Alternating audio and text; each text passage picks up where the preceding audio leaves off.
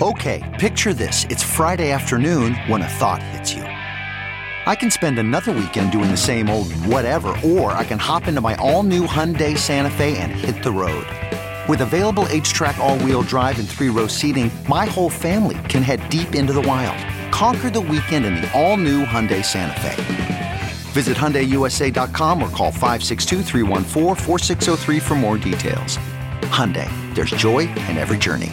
Welcome to Fail Better, David Duchovny's new podcast with Lemonada Media. On Fail Better, David, who has experienced both low and high profile failures throughout his life, explores the vast world of failure, how it holds us back propels us forward, and ultimately shapes our lives. Each week, he'll chat with guests like Ben Stiller, Bette Midler, and more about how our perceived failures have actually been our biggest catalysts for growth, revelation, and even healing. Through these conversations, he hopes listeners can learn how to embrace the opportunity of failure and fail better together. Fail Better is out now wherever you get your podcasts. This episode of The Hash is sponsored by Bitstamp.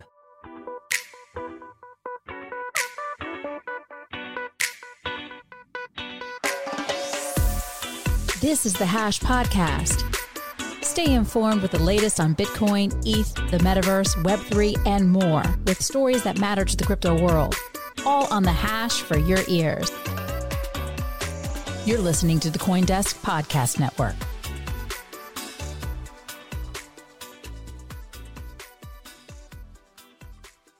Hello and welcome to the Hash on Coindesk TV, where we get you up to speed on all that is going on in the world of crypto. I'm Zach Seward. That's Wendy O, Will Foxley, and Jen Sanasie, who's leading us off today with our first story. Jen, take it away. All right, we're talking about Goldman Sachs. They say they are set to spend tens of millions of dollars on discounted crypto investments. This is according to a report by Reuters. The investment bank is looking at crypto firms whose valuations have taken hits after the implosion of FTX. As we all remember, FTX filed for Chapter 11 bankruptcy on November 11th, sending the industry into a deeper downward spiral than we were already on. Will, welcome back to the show. We missed you. I'm going to toss it off Thank to you, you first. What do you think of this? Yeah, we actually have another report coming from the Financial Times this morning. They seem to have found that four or the $5.4 billion hole in Alameda's and FTX's balance sheet. And this is uh, venture capital money that we're seeing float into a lot of different pockets. Uh, this report, again, from Financial Times, you can go look it up online. It's pretty damning evidence of the misallocation of capital that flowed through FTX and Alameda. Uh, it goes through a lot of different companies. And now I think people are going to start asking questions about those companies that received funding from these teams. How did that funding get there? Was it responsible for that funding to go there? And was it client funds that went into these different venture capital bets? There's a lot of different teams on this list. Don't know exact number off the top of my head, but we're looking at dozens of different crypto companies that are essential to the space. I think the largest one was Genesis Mining. It was about a $500 million investment. And just go down the list, there's even even more. So this is pretty big news to tee off the morning. Just tying it back into the Goldman Sachs news, it makes sense for Goldman Sachs to step in, right? Like prices are down. There's still some good teams out there that got rugged by FTX and Alameda, and now they're trying to figure it out how to like make the next best step. Goldman Sachs is coming in there with their big banker money. They can buy up and scoop up a lot of smaller teams for cheaper valuations and make more money. And that's how you do it in the banking world. That's how you make a legacy. Zach, I want to kick the story up to you, get your take on it. Buying the dip, eh? Goldman Sachs buying the dip, but this time crypto firms, not crypto coins, just FYI. T Y O R, whatever, whatever. Anyway, I think this is interesting because like Fidelity obviously is rolling out its crypto offering. Goldman Sachs is trying to be here for the long haul. So you have all these traditional brokerage firms who are saying, okay, this is an opportunity for us. Everyone's freaking out because all these poorly regulated offshore exchanges are blowing up left and right. This is an opportunity for us to cement our positions as a place where people can go and get crypto. So I think it's really fascinating that Goldman Sachs is out here peddling this exclusive to Reuters, saying, "Hey, we're on a shopping spree, a little bit of a little bit of a pre-holiday run up where they're going to buy up some firms and make some additional investments in what they see as probably continuing to be a part of their business going forward." So kind of interesting. Wasn't really expecting that this would be announced so publicly, but for Goldman Sachs to say, "Hey, you know, if FTX isn't going to get the job done, you know, Wall Street might be able to do so. That that's that's quite that's quite a signal. So anyway, those are my thoughts. Jen. Yeah. So just off the back of that, I, it does really seem like they're seeing the opportunity and they're seizing that opportunity. I think their messaging is really interesting here. They said that there's an increased need for trustworthy players in the industry. I think that's really kind of ironic, right? This industry was set up to be trustworthy because the traditional banks, the traditional financial system was not. And now here's Goldman Sachs coming in to save the day because they think that, you know, the industry needs to be a little bit more trustworthy and that they are the best people to do that. Wendy, what do you think? What do you think of, of this messaging? It's kind of funny and ironic at the same time because I think some of the, the companies that they're going to come in and buy the dip on are going to be more traditional like firms. And I think the collapse of FTX was really done by traditional financial people, not necessarily crypto people. But at the same time, I think that this is bad for the crypto industry as a whole. We're having a centralized predator, third party predatory industry come in and swoop some of these systems up or whatever it is that they're buying. Who knows what they're buying yet? Um, so it's going to be a bad thing for the industry because realistically, when you look at it, the banking industry is probably one of the biggest Ponzi schemes and scams in the world. Um, but it is what it is, and it's going to continue to happen. And it's just really sad for our for the crypto industry as a whole. And yes, it's also sad for Bitcoin too. Some good stats in here, and nonetheless. They've invested in 11 crypto companies, Goldman Sachs has. Their team on the crypto side is more than 70 folks now, including a seven person crypto options and derivatives trading desk. So it's wild to see Goldman Sachs taking this seriously while other people, Jamie Dimon, are out here throwing shade on the entire sector itself. So Goldman, interesting, wouldn't have put them as growing their team, growing their effort, and obviously putting a little bit of money, obviously not huge by big bank standards, but a little bit of money into buying up some deals. So interesting to see. I saw Will and Wendy go, so I'm gonna let you do really, it out. Really, really, I want to quick. fight Wendy um, really quick though. Oh gosh. Let, us fight. go. Hey, I'm going to fight right now. Let me tell you something. JP Morgan, JP Diamond, they all they are all very invested and interested in crypto. They just have to play the part to mainstream media news. And as always, you guys don't trust mainstream media news. And if you are, make sure to look at multiple different sources. Go ahead, Will. You can take it now. I don't think this is bad news. Okay. The fact is, Goldman Sachs exists right now. They're going to exist tomorrow. They're going to exist in 10 years. So why not embrace them, allow them to move into this space? Yes, there's some cronyism there. Yes, there's some access to resources a lot of other people in crypto don't have. But why not usher them in? If they're going to exist, allow them to move into the space and be better actors than FTXs. I mean, crypto obviously couldn't even police itself. So, uh, you know, maybe we deserve Goldman Sachs to come in and swoop up a bunch of companies for cheap. And Zach, what you pointed out, they have 70 person team. They're doing a lot of due diligence on these things, and they're going to give life to a lot of these projects that are probably good. They're probably fine. They just don't have capital anymore because FTX rugged them. So I think this is a good thing. I think if you saw this 12 months ago, Wendy, you would have been pretty happy to see, oh, Goldman Sachs is stepping into space. I think it's only because this comes on the heels of FTX and a lower price movement. You're looking at being like, mm, I'm a little skeptical, and you put the tinfoil hat back on. The tinfoil crown, okay? It's the tinfoil queen crown. Queen Wendy. um, no, but you know, just as long as we still have access to true decentralized products and dexes, and they don't try to eliminate code because code is language is very important. That we need to keep reminding people that I'm fine with it. it doesn't matter anyways. The the big banks, the people with money, are going to win. The underdogs were just kind of too lazy to step up and do anything about it. Sadly. Damn, that was like a that was like a call to revolution. That was that was that was nice. You're you're trying to prod the you're trying to get people out there, get get the get the pitchforks out. That was nice. All right, anyway, we're, we're changing gears. We're changing gears. We're going over to MetaMask. Okay, so MetaMask got uh, got itself into a little bit of a Twitter firestorm a while ago when people got really mad that MetaMask was sharing certain data with Infura, which is a ConsenSys sister company that runs a lot of the backend software that many dApps run on.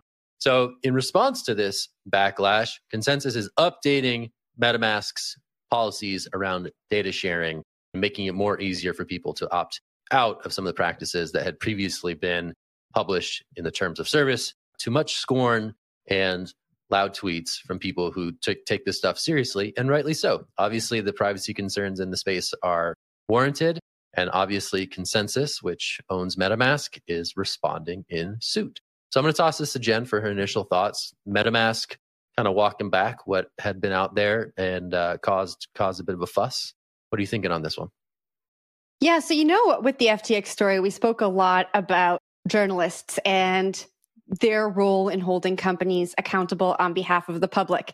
This story showed me that the public can still hold companies accountable and customers still have a voice. And so if you read terms and conditions and there are things in the terms and conditions that you don't agree with or that don't align with the, what that company is saying publicly, with what that company is saying their mission and values are, if you vocalize that, there is action that can be taken. And so that's what the story showed me. I think that ConsenSys responded really well. There was a quote in the article that said, you know, by being increasingly clear about exactly how data was managed by various ConsenSys products, there were some valid critiques and concerns raised, especially by people who ultimately have the highest privacy standards. I think they did a great job at communicating. They are taking recourse on what their consumers have said. And so I think that this whole thing has been handled really well. And it was so nice to see. Wendy?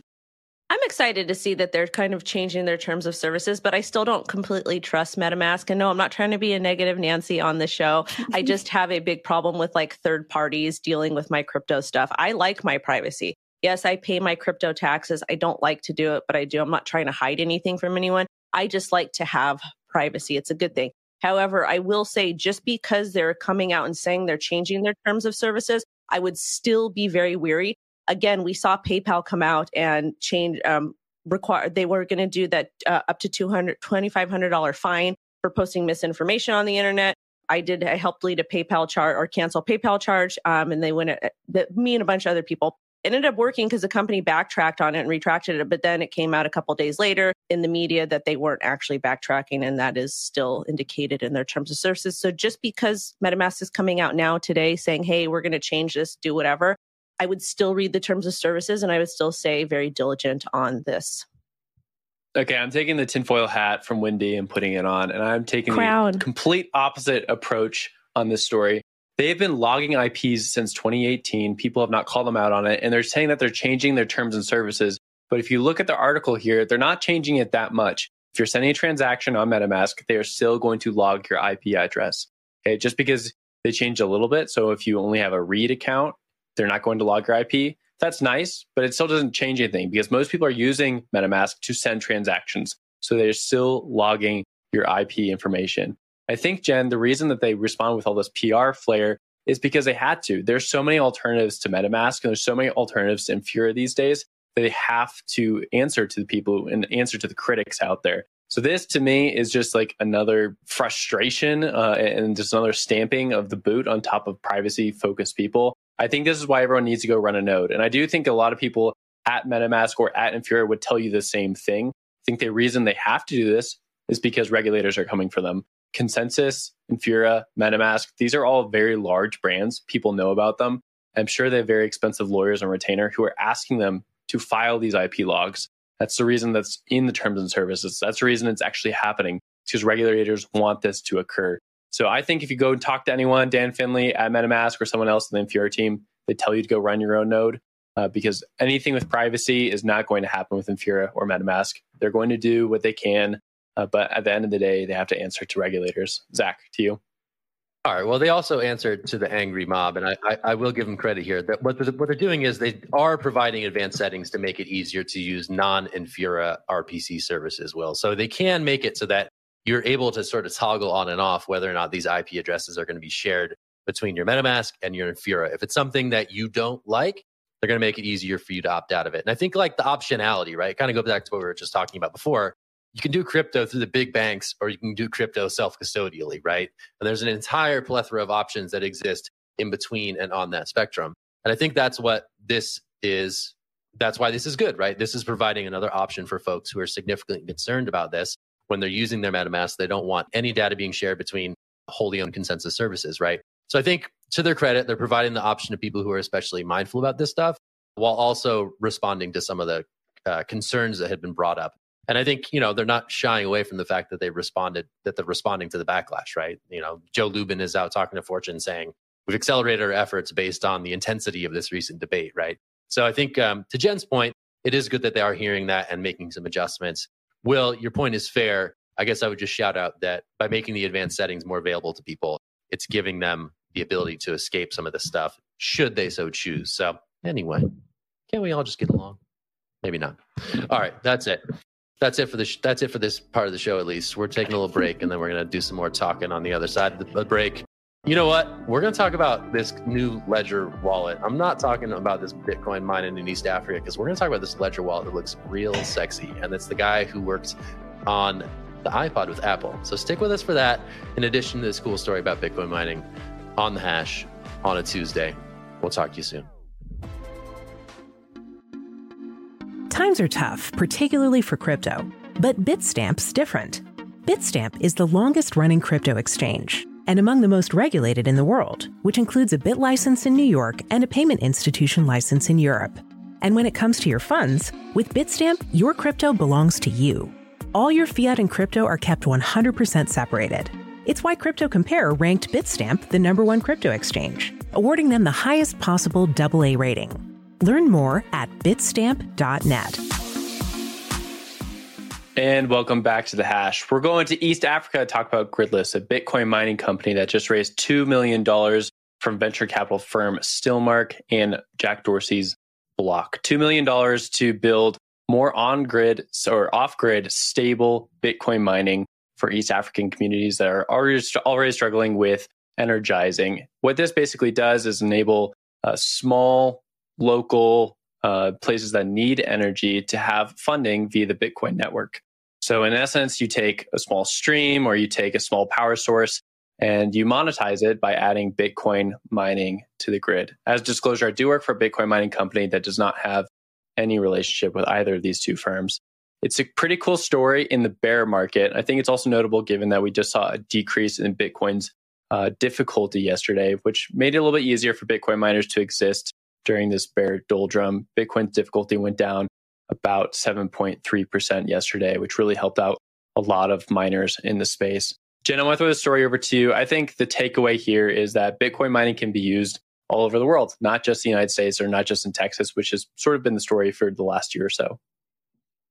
I loved reading the story. I'm just so bullish on all the stories on today's show. And Will, while I was reading the story, I remembered, I think last year I asked you, why isn't this happening in more rural communities that don't have electricity? And I don't remember what your answer was, but when I lived in South Africa, I did a lot of reporting on the electricity issues that are happening in rural communities in Africa. And I think that this is just a great solution. Uh, and, and during a bear market, we think about the reason why Bitcoin was invented. And we think about the people in these rural, rural communities. And not only do they often not have access to power, but they are often also unbanked. And so I think that if, if these mining operations can be set up there and they can offer power to these communities, that's the first step to then getting these communities access to the internet. And that's the next step to getting them to be able to use Bitcoin as, as peer to peer cash when they don't have access to the banking systems in their countries. And so I love this story. Wendy, what do you got? I'm excited about it. I think it is so cool to watch other underdogs thrive all over the world. It's a good feel good story. And Bitcoin really does fix a lot of things. So hopefully this is done fairly soon and hopefully the people in the area are able to um, get some revenue coming in with jobs, et cetera, building this thing. So I think it's exciting. I'm happy to hear it. This is a really feel good story for the day. Yeah, yeah I'll say really quick of... and add a little more color. Oh, go ahead, Zach. No, I, you, no, I just wanted to say like not a lot of good news in the Bitcoin mining sector uh, lately, and I wanted to throw this to Will. Actually, you know, you saw this major difficulty adjustment suggesting that more and more people are sort of turning off their miners, and yet we have this new venture that's looking at new ways to get it going. Like, it, do they stand a fighting chance? Will this is two million dollars? This is not a huge round. Is this something that could last for the long haul, even if you know difficulty continues its its uh, its downward march? Yeah, I think what you're saying here is actually also a Bitcoin venture capitalist story where a lot of Bitcoin venture capital firms, they try to be very conservative. They're very limited in their playbook. And a lot of the Bitcoin mining companies we've seen bust or go bust have been public. They've gone after public dollars and that has not gone so well. They've raised a lot of money and it basically turned very sour. I think there was an article in Bloomberg yesterday detailing how Texas is becoming a wasteland for Bitcoin miners when it's supposed to be the promised land for Bitcoin miners. I think in this story, the really cool part about it, which Jen was hinting at, is the fact that in a sense, Western dollars flowing into Bitcoin is subsidizing energy buildouts in East Africa. So if you think about how the Bitcoin network works, anyone can plug into the network, anyone can turn on a miner. And then if you have a local energy source, then you can exchange that energy for Bitcoin and sell that Bitcoin mostly to Westerners who are interested in buying it. And then that money flows back into the energy sources and into local communities. And that's what we're seeing with things like Gridless, where they're finding very cheap energy sources that otherwise would be hard to monetize because there's just not enough infrastructure on site. They plug in a Bitcoin miner, they're able to energize that source almost immediately using Western dollars. And then they're able to recirculate that back into the economy and actually start to build out infrastructure for a local community using this global neutral platform that we call Bitcoin. So I think this is a really like heartwarming story in the middle of the bear market and one that I really enjoy, just like Jen does. And hopefully we see more of this stuff. And I think the parallel towards it, or I guess the contrast, I should say, is all the wasted money that we've been seeing in Texas, where people have been building these huge mines that are going belly up because there was just too much money put into that pot. We should have been focusing on the smaller stuff. But that is my takeaway for the day. Throw it up to you, Zach. Moving to the next story. All right. Well, I'll bounce pass it over to Wendy for the next story. Wendy?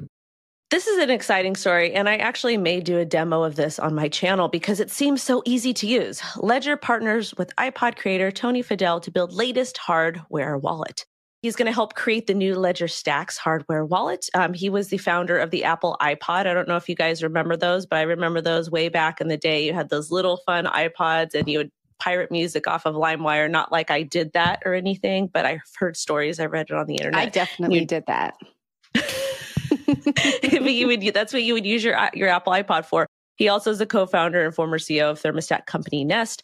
And Stax is the size of a credit card with magnets, so you can stack multiple devices. You can also put your NFTs there and it'll show transactions, which that's super exciting. I've set up a million ledgers and every single time I do it, I'm so scared. I'm so nervous. It's such a stressful experience because you have to use a ledger live. You can't really see anything on the ledger but this is really cool. It looks like a little cell phone and you can stack it. And I just think it's really, really, really awesome. And apparently these are going to cost about $279 in quarter one of 2023. Ledger, please send me a few. I'd like to demo on my channel. Let me send this over to Jen.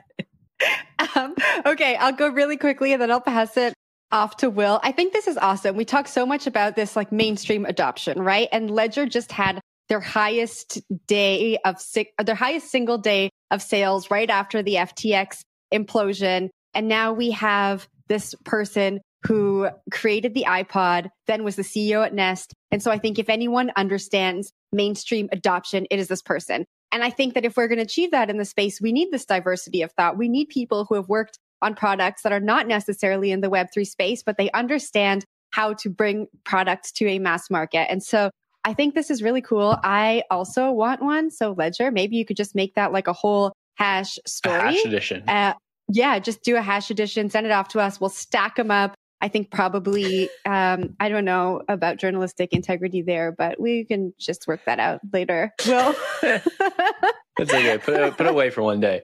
Now, this is a cool story. I was actually working with my ledger yesterday. Uh, basically, never touch it, maybe once a year and there's a reason for that. Like I just want to have it out of sight, out of mind. The difficulty when you use it, however, is still there. Like I, I know I'm working with a digital cash object, and just like cash, if I leave my five dollars on the street and I go back in 30 minutes and it's gone, I'm not getting it back.